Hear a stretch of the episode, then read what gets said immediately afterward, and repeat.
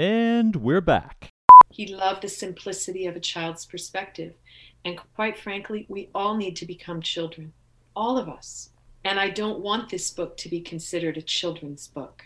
We're not doing anything to help them, and they're making it. And that day when they were releasing those fish, the power of their voices in prayer and song I mean, I was dissociated. I, it was so powerful. He said to me, Eileen, you've been touched by the salmon spirit. And she said, as far as I'm concerned, there is no difference between the Holy Spirit of the Catholic faith and the salmon spirit. They can both touch us. Hello, and welcome to Earthy Chats, where we're cross pollinating ideas in environmental education.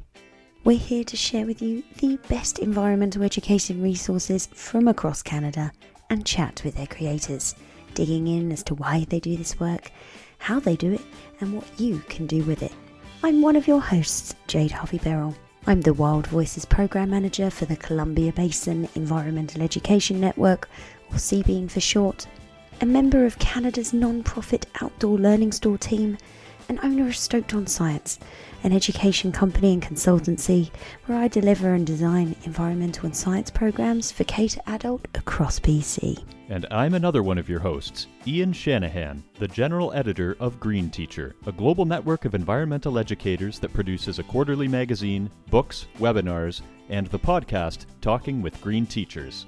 Let's get started. Well, I happen to believe that what unifies us with the Indigenous people is love of and respect. Love and respect for land we need to walk together forward into the future. And it's been a great privilege. I have not made a dime, I can tell you, on any of it. But it has been the privilege of my life to work with this tribe. I love them, I respect them, and I just can't imagine my life without having done this.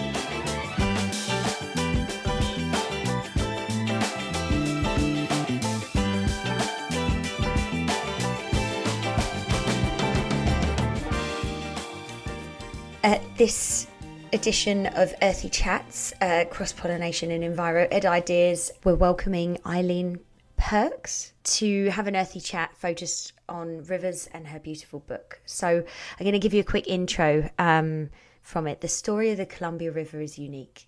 Uh, told from the river's perspective, um, this book, Heart of the River, is an immersive, empathetic portrait of a once wild river and of the Sinixt, first people who lived on the main stem of the Great Western River for thousands of years uh, and continue to do so even though Canada declared them extinct in 1956. Um, the book's re release comes at a critical time for natural systems and for reconciliation with Indigenous people across North America.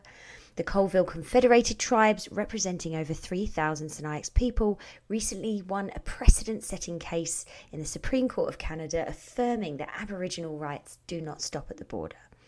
The important story of the Sinixt weaves together with the ongoing ecological impact of the hydropower development on the Columbia and its tributaries. Uh, so, this book that we're going to talk about and introduce a bit more is a book for anyone of any age who cares about rivers. Central to the story is the joyous spirit of salmon, once a free swimmer in the Columbia's currents north of the border, but now blocked from its ancestral spawning grounds by Grand Coulee and other dams. Uh, restoring migratory fish indigenous to the Upper Columbia will require transboundary cooperation, uh, and with Indigenous nations on both sides of the US and Canada border now leading the way, there's a, a whole organisation group and collaborative effort um, to reintroduce salmon into the Upper Columbia, uh, many are hopeful that fish will return. Uh, this book is illustrated by Nelson BC designer Nicola Little. Lytle? Lytle. Lytle, I'm sorry. Uh, and this portrait of a globally significant river will inspire anyone who reads it to care about the future of the salmon, a fish that unites all of us in its quest for freedom and possibility. Um, and releasing this second edition of the book, uh, which Eileen wrote some time ago, has been a joint effort uh, with authors, with um, the organisation Wildsight, and the Sinixt people of the Colville Reservation.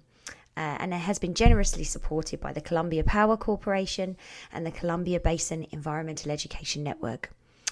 Proceeds from book sales support local youth to attend the Columbia River Field School, which is uh, an engaging, hands on um, learning opportunity where students uh, get to actually paddle down the Columbia River, and it's a really incredibly immersive and life changing experience for those students. So, uh, today again, uh, we welcome Eileen Pearkes uh, to have a healthy chat. Uh, thank you for joining us, Eileen. Thank you for having me. And whereabouts are you joining us from? Yeah, I uh, I am joining you from an unlikely place for someone who is well known for her work on the Upper Columbia Basin. I uh, am now currently relocated to Topanga Canyon in the Los Angeles River Basin.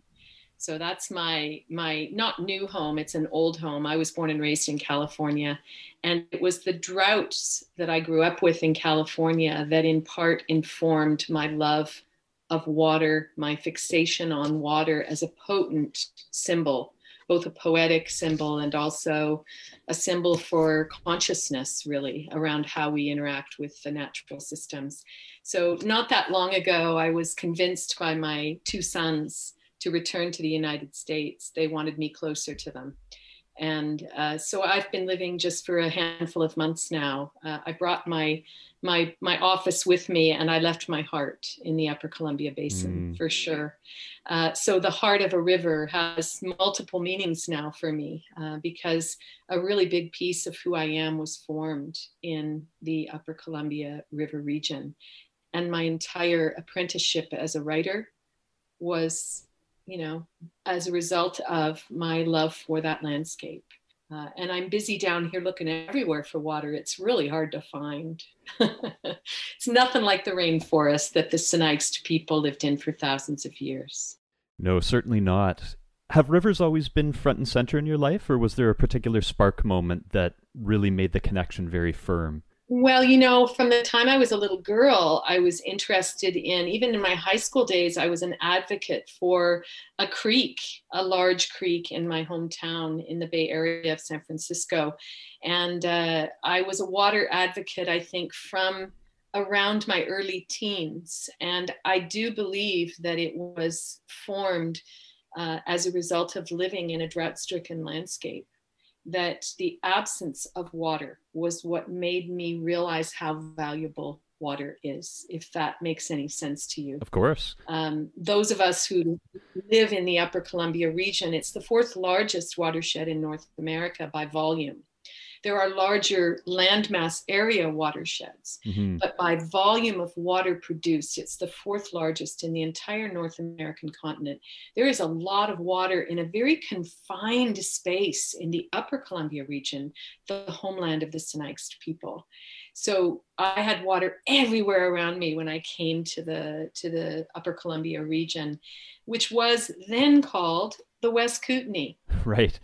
And it was because of my work primarily that we now use this term Upper Columbia more broadly, uh, because I believe in our bioregions and our and our our whole sense of who we are, that it needs to be attached to the place. And the Columbia is such an important part of the upper mountainous region that forms its headwaters um, that it just seemed a natural to reclaim it in a certain way. I didn't go as far as to reclaim it as Sinixt land, which really, you know, to call it uh, which is one of the words they use for the Columbia, um, is is really what you want to call it.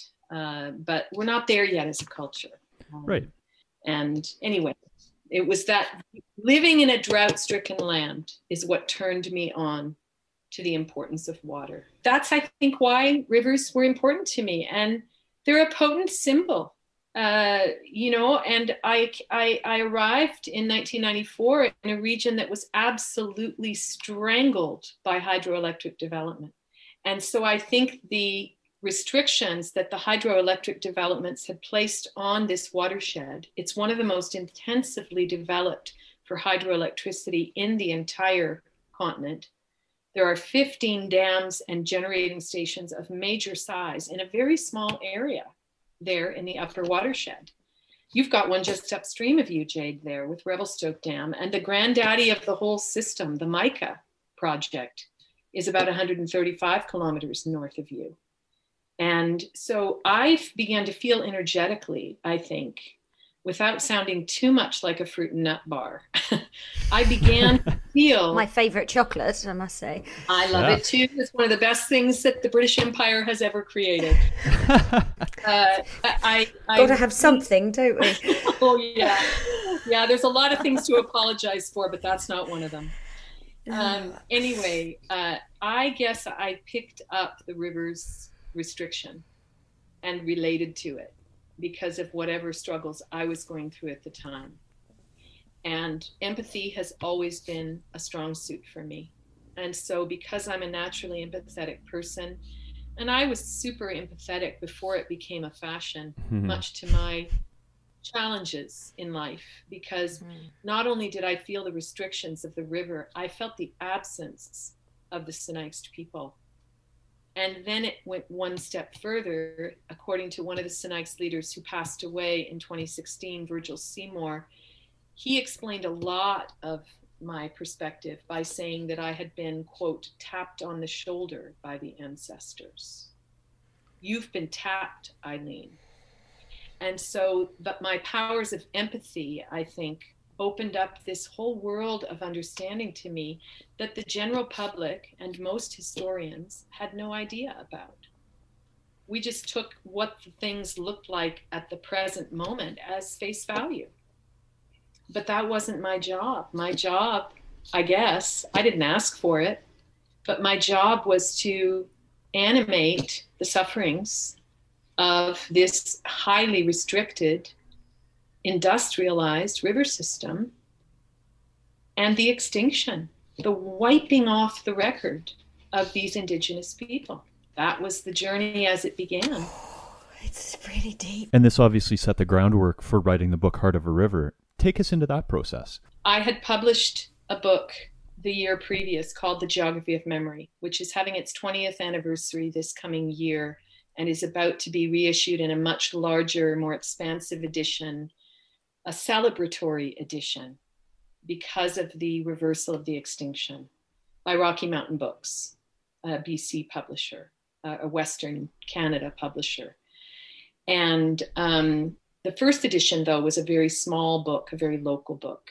And it had been out in print for a year, a year and a half. And thoughtful people were running across it in the bookstores. And someone called me one night and said, We're involved in a storytelling festival in a rural area outside of Nelson.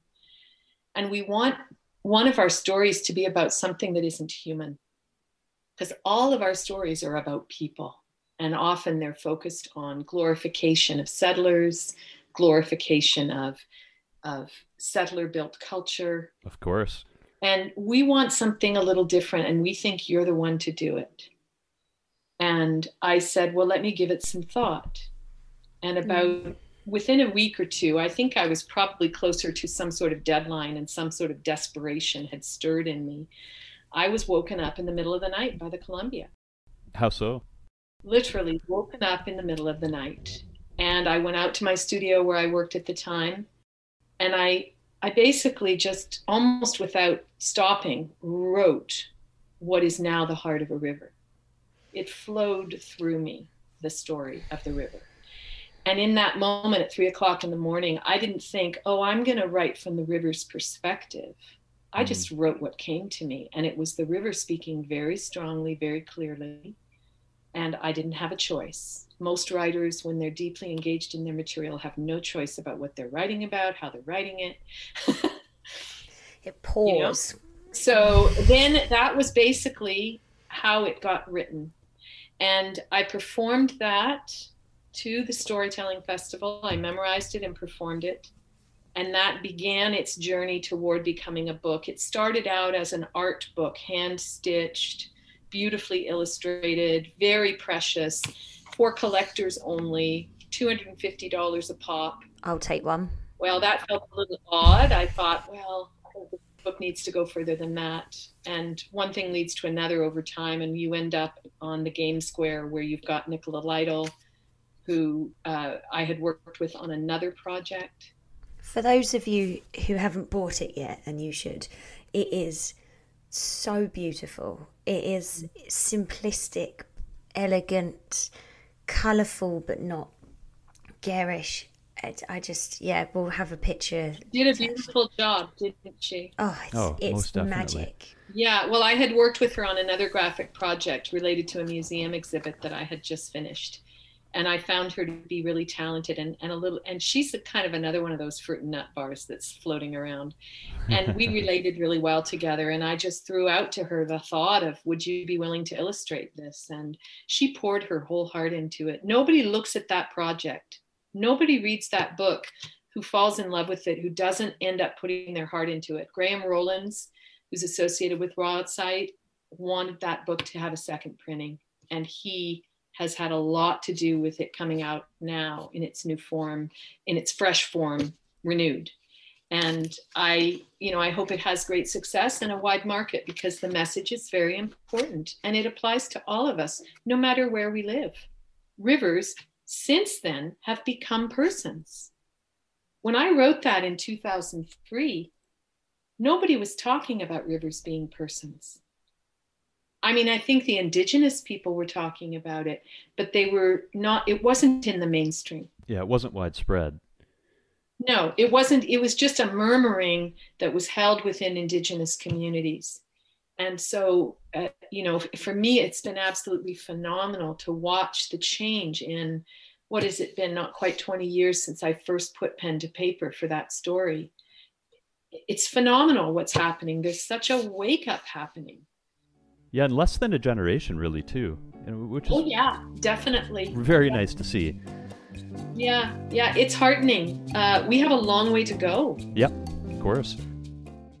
Hey there, folks. This is Ian, one half of the Earthy Chats host team. I'm just here to let you know about the Talking with Green Teachers podcast produced by Green Teacher.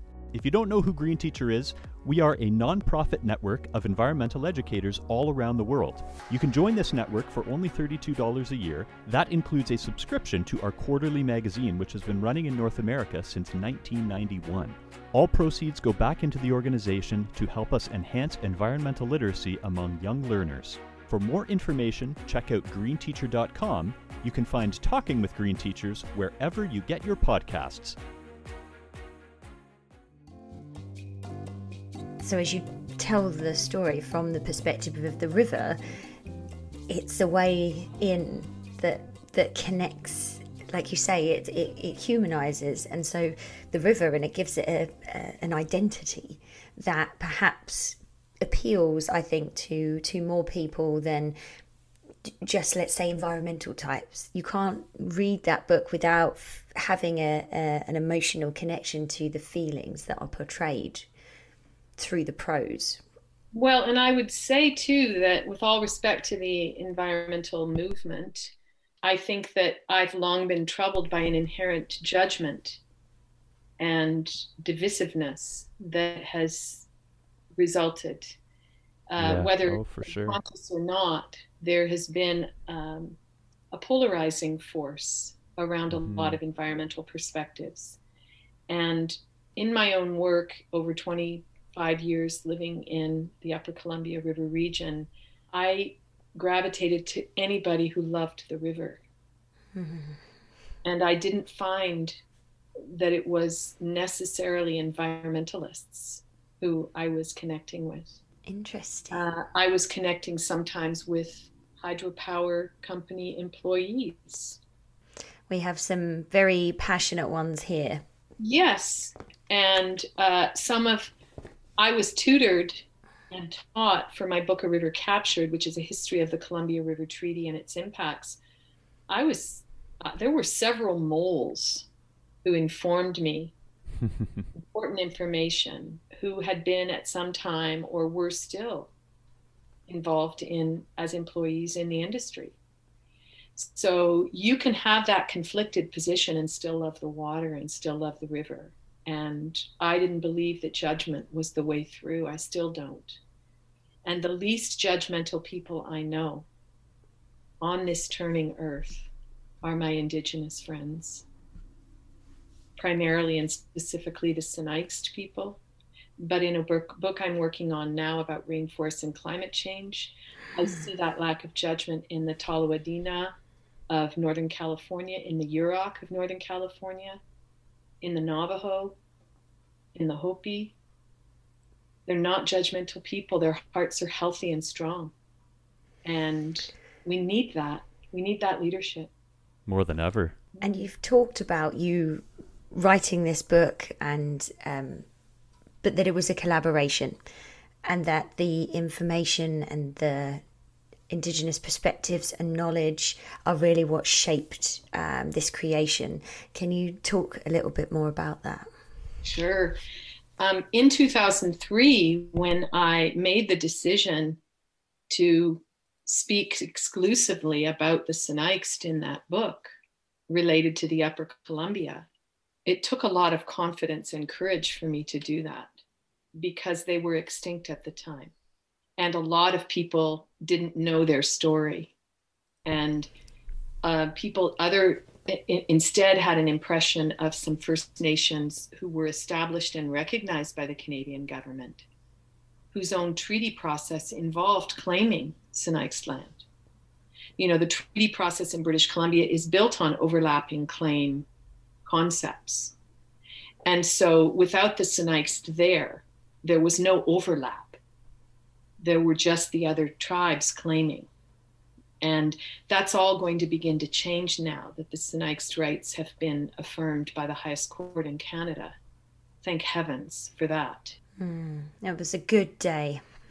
It was a good day. When we got the news. been paid for by the federal government every single penny of it because they were the ones who made the mistake. Instead, a lot of the bill was footed by the tribal people themselves. And that's an injustice that still sits, you know, uncomfortable with me that they were forced to pay for their legal services to establish a claim that was so obvious if you read the historical documents. It was so obvious. Anyway, back to when I wrote the book, it was an act of courage for me to focus on the Sinixt only. Now it makes perfect sense. But then I was sticking my neck out. Does that make sense to you? Yeah. And it was a little bit uneasy feeling that I had.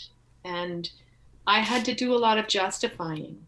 It just takes courage to work with what the truth really is. And there is historically this suppression, right? There's the suppression of of the reality of what's happened. There's the discomfort, which I think has, in my uh, interactions with Indigenous knowledge keepers or educators is like the main barrier to reconciliation is a refusal to to just delve in to that pain and that grief. And then i've been told okay now now that you've delved there that you've you've recognized that you have to let it go. Mm-hmm.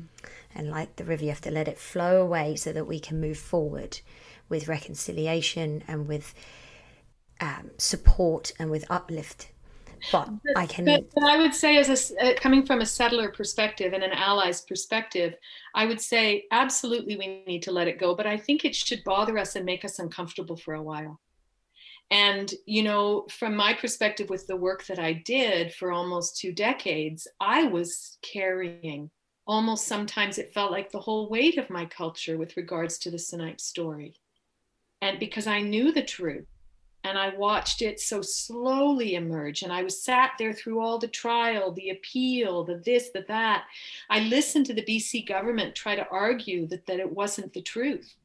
That was super painful. Mm. And, you know, when the Indian residential school controversy uh, erupted from the discovery of the truth that had been embedded where? In the land. Those burial remains were in the land. The land spoke its truth about the sufferings of those children. And I had so many people contact me and say, wow. Or I watched it in social media. I had no idea. Wow, wow. And mm-hmm. sometimes they would say that to me, and I just couldn't resist. I would say, Well, where have you been all these years? Why are you so surprised? Where have you let down your end in terms of knowing the truth of the land where you live and its full story, not the glorified settler thing? I mean, in the UK where I grew up, we don't talk about the negatives of the empire and the genocide and the spreading of disease, bio warfare, whether intentional or not.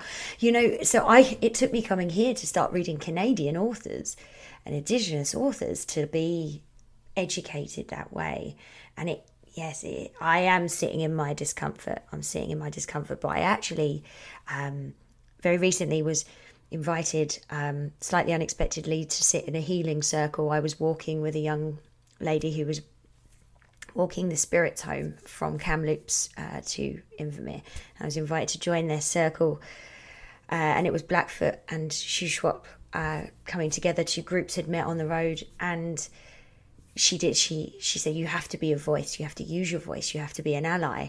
But you've also you you take that grief and you and you acknowledge it. But we we have to work together. We have to find a way to move through that grief into a place of of care and affection and, and optimism. And I feel that the book that you've written is optimistic, mm. despite it. I mean, like, I, this is the list of the, the themes that I got from it. is looking at history, geological time, landscape evolution, ecosystems, history generally, indigenous culture, settler culture, religion, disease spreading, development, modification of natural spaces there's a lot in there, but it's still mm. so accessible for youth and it is optimistic. Mm.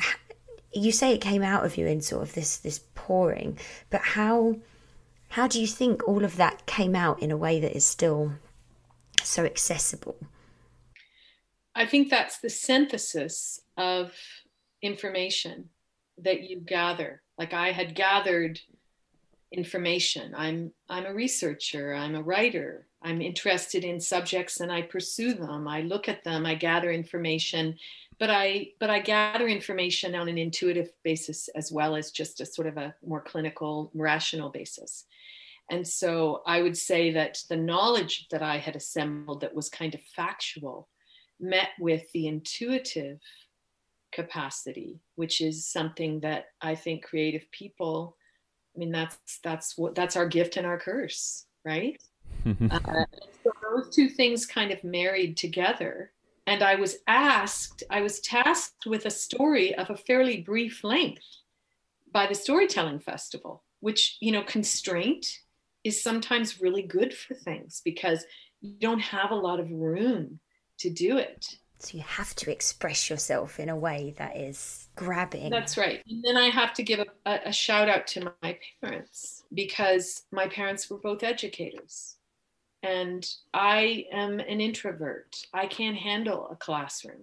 I, I, it would exhaust me. This will, I will go lie down and curl up in a ball after this interview, right? Or I'll go swim in the ocean. Sounds um, good. life.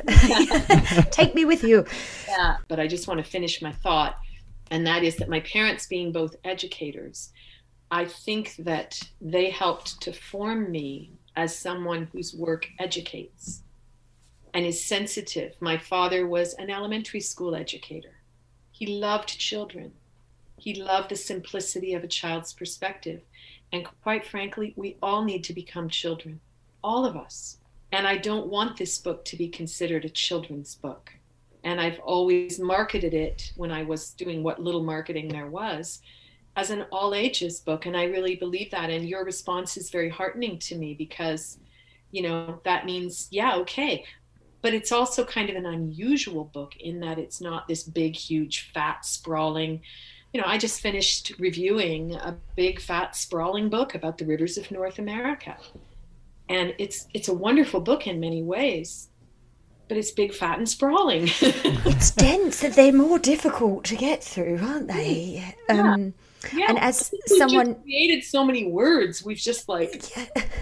Oh, you know? And my speciality is is paleoclimatology, so using. Oh wow the fossil record of things to reconstruct past climates. And you literally did in this book like four pages with the volcano painting and things. Yeah. Um, and I, I was like, how she illustrated the volcano. I know it's so good. Um, oh, yeah, I'm quite jealous of what you've written there because I sort of don't. Not sure I'll ever be able to express it better, but I'm gonna I'm gonna borrow it. Gonna well, I, I just I just need to call you up and say call you to task here right now and say that that no one has written a simple explanation of the geological history of the Upper Columbia region. It's a complicated landscape. It's crazy making. People, half the people I know don't understand the way the watershed is shaped and how it is. So the paleo, what did you call yourself? A paleo? Paleoclimatologist. You're a I mean, person to write that. well, I do write. The pressure's It's on. Not, oh, I know. I'm like, oh, it's getting all my my body's tingling. All of the resources featured in this podcast, plus many more, for students and educators alike, can be found online at the Outdoor Learning Store. Visit www.outdoorlearningstore.ca to view what's on offer. From waterproof notepads to binoculars and dip nets to sit pads, the store has you covered to take your learning outside. In addition, there are educator resource books to help you take your outdoor education to the highest level. That's www.outdoorlearningstore.ca, we're Canada's non-profit resource store. We are the Columbia Basin Environmental Education Network, or CBEEN. You can visit our website at cbeen.ca. We are the regional network for environmental education in the Columbia Basin, supporting a community of engaged and effective environmental educators by connecting them to resources, information, professional development, and networking opportunities. What do you think are the biggest issues facing rivers in our modern world? I think there there are two. One is freedom. How free are the rivers in your watershed? In what ways? Free to be and flow the way they want to, the way their natural system dictates. Yeah. Uh, most rivers in North America of any size or significance have been manhandled. And I'm using that word on purpose. So I think that it's time to free them up in whatever ways we can. I'm not suggesting, for instance, for the Columbia, that we have to remove a lot of dams, but I think we have to look at what the river has always wanted to do. That's what I say in the book. And that involves the free flow of water to an extent as possible, because right now the Columbia is stored within an inch of its life. It barely ever gets to flow free. And the river system suffers from lack of oxygenation. And the salmon are not given free passage. So, if we just take the Columbia as an example, if we want to honor it, we need to acknowledge that our values have constrained it enormously in one way or two ways. One, safety for human property, primarily in Portland, Oregon, and two, you know, cheap electricity. And there's even more pressure now because rivers are considered to be carbon neutral in their hydroelectric values. But I know from working with the tribes, with the Upper Columbia United Tribes, an organization based in Spokane, Washington, that is a tireless advocate. We should all thank them for the work they do on behalf of rivers. And these are Indigenous tribes who are working and have been working for many, many years on this. And, you know, one of them says, We're not asking for the moon here. We're just asking for a little more water to flow through the gates at certain times in the water's hydrological cycle so that we can get the salmon up. And then we're asking for a little bit of salmon passage. We're not asking you to take all these dams out. We're asking you to change a little bit. In your time in the Columbia Ribbon, uh, Colum- Columbia Ribbon, I've created a new entity, the Columbia River. Sure, why not? Maybe I need to take a nap after this interview. Mhm. Dur- During your time on the Columbia River, did do you see any opportunities for making those changes happen? Because it it's daunting stuff, and Oh, yeah. I'm sure we could get into all the barriers that exist. But do you see reasons for hope in Yes. letting it flow free, Yes, letting the salmon have a more healthy environment? Yes, I do. And uh, the, right now, the US and Canada are negotiating the Columbia River Treaty. It's uh, a portion of the treaty is expiring in 2024. And the US and Canada are right now in international negotiations because the one portion of the treaty that is expiring has opened up all the possibilities for changes to the treaty that has not been changed since 1961 think of how much different the world is that we live in. And so, one of the most hopeful signs that I have is the voice of the indigenous tribal people who live all along the Columbia. And in the US, on the US side of the negotiating process, they accepted the tribe's report about how to make changes, but they didn't invite the tribe to the treaty table. Miraculously enough, Canada also began by refusing to allow the tribes, the First Nations, at the treaty table, but now they're there. About a year and a half ago, Canada made the decision to bring them to the treaty table. And I know from talking to some of the treaty negotiators who are non Indigenous that this has made their life more difficult. This has made the process more challenging for them because the treaty process suddenly has advocacy for fish and water. Now, whether or not that will survive all the political hurdles that a treaty renegotiation process will go through I can't predict that. Well, of course. But my hope is not vested in settler culture. I think we have been greedy and selfish. And we destructive. Have, we have been destructive, or we have been mindless. We haven't understood the outcome of decisions that were being made. So I put full judgment on my culture for how it has created such a sad excuse for a river in the upper Columbia Basin. And I give full marks to the indigenous people who have never stopped hoping. And that's, I guess, where my optimism comes from. Because if people who have been oppressed declared extinct, if you look only in the US, they've been oppressed there too, driven onto reservations, mistreated, um, all kinds of things, half starved to death. And they're still hopeful well, that's my model right there. There's a reason for hope. In bringing those stories to life, particularly coming from a settler perspective, and this is something we talked about in our third episode, what advice or what approach do you take in bringing indigenous stories from various tribes to life, despite the fact that you are coming from a settler perspective? Mm-hmm. Well, just first of all, before I answer that specifically, I'll just say that I think that the future is going to involve more of this. We must not silo ourselves from the Indigenous perspective. And what it requires is relationship. Hmm. So, what I did was I got into relationship with either living or dead Indigenous people. And you can do that through the written record. You can talk to or read from the perspective of Indigenous elders. Yeah. Through the written record. So it's important not to say that doesn't matter because I have learned from watching the Sinixt, half of their court submissions were from the written record because that's where a lot of their traditional information has been stored. So I don't think people should be afraid of the written record. They just have to be careful about their sources. And they have to know when they're hearing the real voice. And where how do you know that? You know that through love and respect. I love the indigenous people of the upper Columbia Basin. I love them with all my heart. And I they are my friends. And even if I had never met a living, breathing Sinixt person, I know lots of them.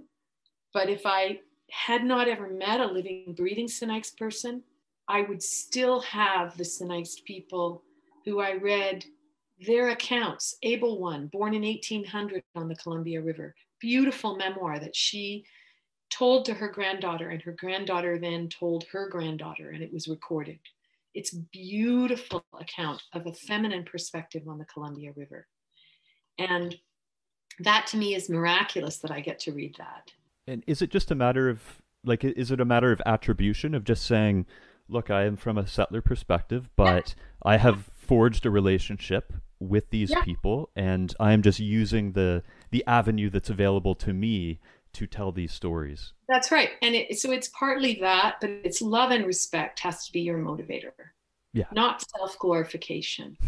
And I think that Indigenous people that I have worked with, they understand pure motivations.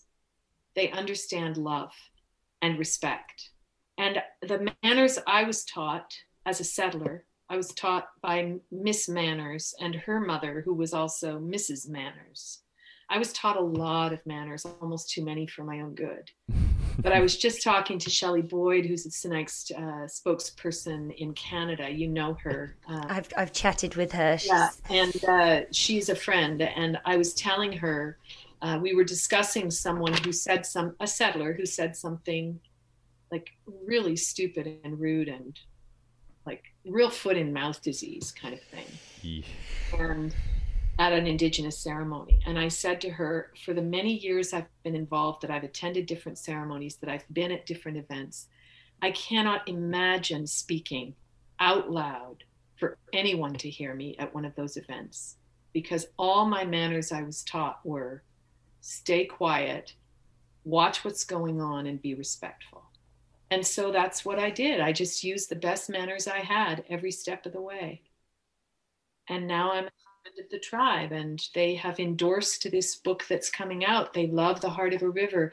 Lorraine Wiley, who's a gifted language speaker, is going to, um, you know, do an interview on the 26th, which I'm thrilled about. And there's even the murmurings of the whole book being reissued in the Sinixt language now. Oh, nice. Oh, fabulous would that be? So, what if I had, with my talent and empathy and ability, said, I can't tell this story? I ask you that, Ian. That's the core question, isn't it? What if I had said that? Well, I happen to believe that what unifies us with the indigenous people is love of and respect, love and respect for land. We need to walk together forward into the future and it's been a great privilege. I have not made a dime, I can tell you, on any of it, but it has been the privilege of my life to work with this tribe. I love them, I respect them, and I just can't imagine my life without having done this. The most beautiful sentiment. Um, and I think that that love and respect pours off of the page uh, and directly into the heart of the reader.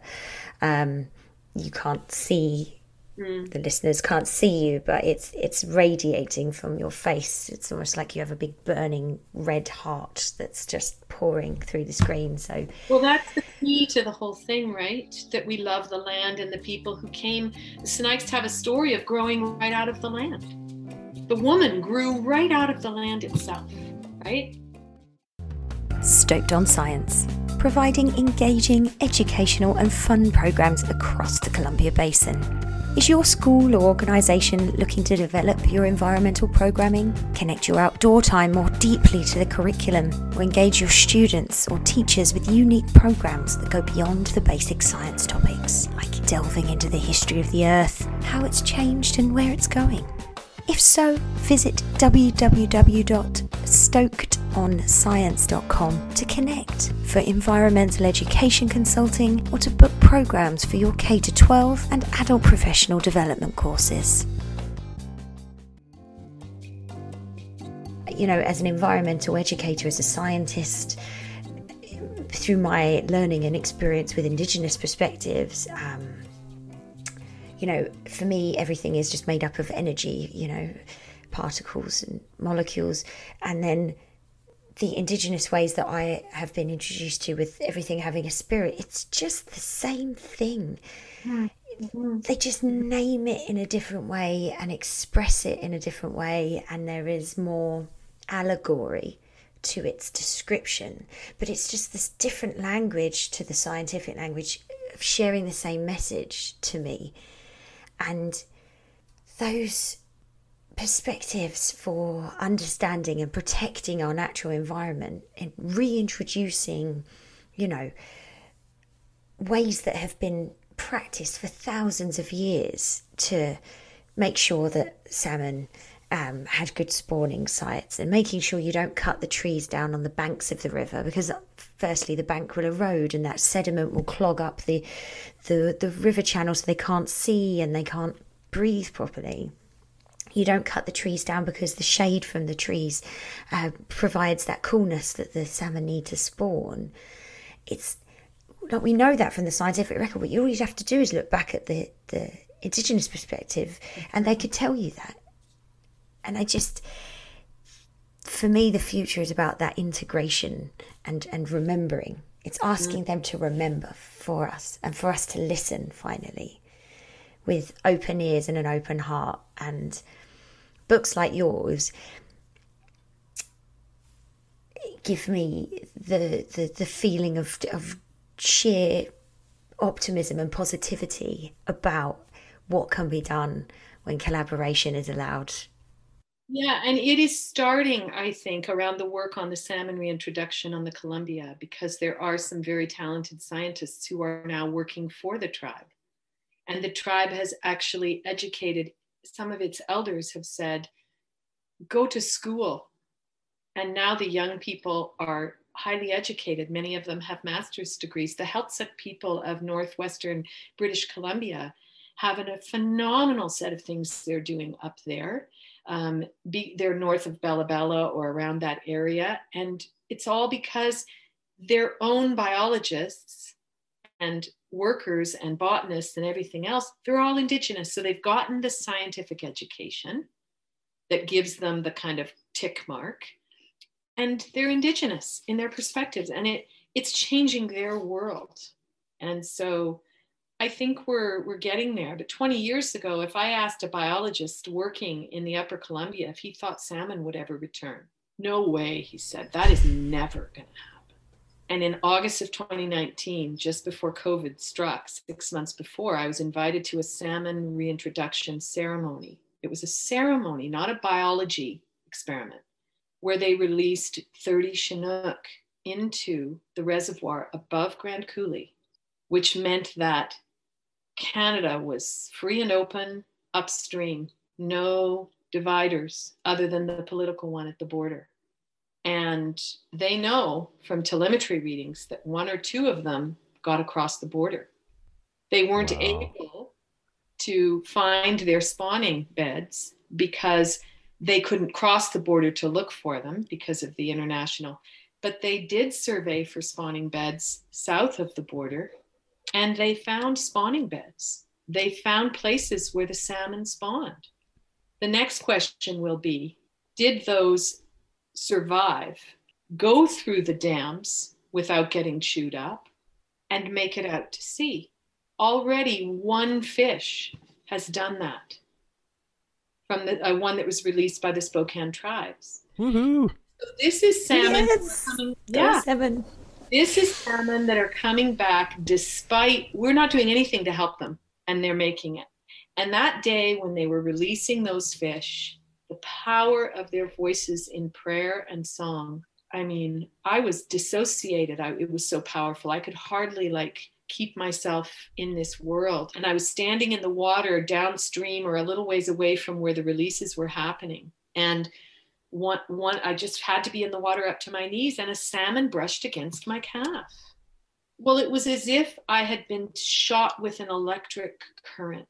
I, I couldn't believe it. And I talked to one of the tribal members who knows that I practice uh, the Catholic faith, believe it or not. It's my little secret. And she said, she said to me, Eileen, you've been touched by the salmon spirit. And she said, As far as I'm concerned, there is no difference between the Holy Spirit of the Catholic faith and the salmon spirit. They can both touch us. And that was a big moment for me, Jade, mm-hmm. uh, when I realized that we have the potential to really take off here with this, to really change the world. And this is a crazy time to be living in. But I am, like the river, to quote my line from the story, I am still hopeful. And that's beautiful. And that hope resonates uh, mm. Deeply with me. And I'm sure Ian, um, from his nods, uh, agrees too. Just to finish with spirit there, I think um, Ian and I have talked a lot, and a lot of people in our world talk about um, needing to move back away from this ego-centric system where humans are at the center of everything, and to eco-centric, where we are just one part of the interconnecting web. And I think the spiritual nature of uh, identifying the the living part of of anything biotic or abiotic within our ecosystem as, as having you know a spirit and having importance um, is so key um, for the future of of protecting our planet. And you know talking of the future what are your hopes for the outcomes of the book and for yourself as the the, the earth keeps spinning and we rotate well i really the... want that book to sell well because i want um, the profits to feed the Wildsight uh, columbia river student program um, because that program is based on a really simple principle that is really taught is really connected closely to what we've been talking about, which is relationship. Mm. You can't love someone or something without being in relationship with it, or her or him. It's impossible. And so, what what Wildsight is doing with that program is is in it is bringing young people into direct relationship with the water and so I want the book to sell well to support that. I think it would be great to have books like this for all the watersheds in North America, no matter their size, so that we can develop more empathy for what we have done so thoughtlessly to, uh, you know, it wasn't necessarily willfully evil of us, but it was definitely thoughtless. And we came here and in North, North America and very quickly with our pride in high gear we did whatever we wanted which is the opposite of the humility of the indigenous perspective where they sit and wait and watch. What they know about salmon they learned from watching them. And they have a principle. When you pick up when you fish for salmon you throw back the biggest and you take the smaller ones. Yes. And we've done the opposite. And we went from 16 million salmon in the Columbia River system to a few hundred thousand when we're lucky. And when you think about watching the environment, um, a lot of the kids that actually are involved in this program are of the age where nowadays what they do is spend a lot of time watching their phones or their digital devices. Mm. And I've seen firsthand, and the research supports that stewardship comes from time spent and that place based connection. Um, and that's for me, again, I didn't say that in the sort of themes of the book, but connection mm-hmm. and uh, is is a huge theme for me of of the book itself. Is there anything, uh, a final thought as we wrap up here that you'd like to share about the book that we haven't haven't thus We've far? Covered a lot of ground. We have, haven't we? We've yeah, really the whole gone watershed's worth. Yeah, I just like to say I'm just very grateful to uh, Nicola Lytle and her talent, and Graham Rowlands at Wildsight and his vision, um, and you know, finally, just that this is not a book that I don't think I even wrote. I think the river wrote the book. You know, I'm just the human form to be talking on the podcast. You're just the vessel this book I've written about climate change and rainforest, which has a chapter in a thousand year old cedar forest that's still intact just south of Revelstoke in the Incomappleux Basin. Um, Fabulous place, really special. This Note that is connected to what I'm writing in the book. When culture, when a culture lives disconnected from natural systems, this, meaning climate change, is what happens. We need louder and louder and longer and longer signals the more disconnected we are. That's a powerful place uh, to finish and let people um, let that sink in into what that means to them and how, yes, you need to be out there to hear the signals. You need to hear the woodpecker drumming. You need to hear the splash. I've I've watched salmon spawn in a creek near me, and it is the most incredible the experience. The kokanee. The kokanee. To close us here, we just want to say thank you so much uh, for joining us, for sharing your perspectives and your eloquence. Um, it's fantastic. You can um, buy The Heart of a River uh, at the Outdoor Learning Store. That's outdoorlearningstore.ca. And um, it's it's a beautiful piece and it will set off your bookcase magically and fill your heart and your mind with with excellent facts and stories so um, thank you for joining us and um, wish you all the best thank you jade thank you ian Thank you so much. Okay, bye. Thank you so much for joining us for this month's Earthy Chat. You can find the resources featured in this podcast at the Outdoor Learning Store. That's www.outdoorlearningstore.ca. You can also visit greenteacher.com for incredible educational resources and webinars, and CBEEN, that's C-B-E-E-N.org, for a range of environmental resources, including professional development opportunities, grant information, and green jobs. Lastly, you can visit www.stokedonscience.com to chat with me, Jade, about science workshops or educational consulting. Tune in next month for more cross pollination of ideas and another fun, earthy chat.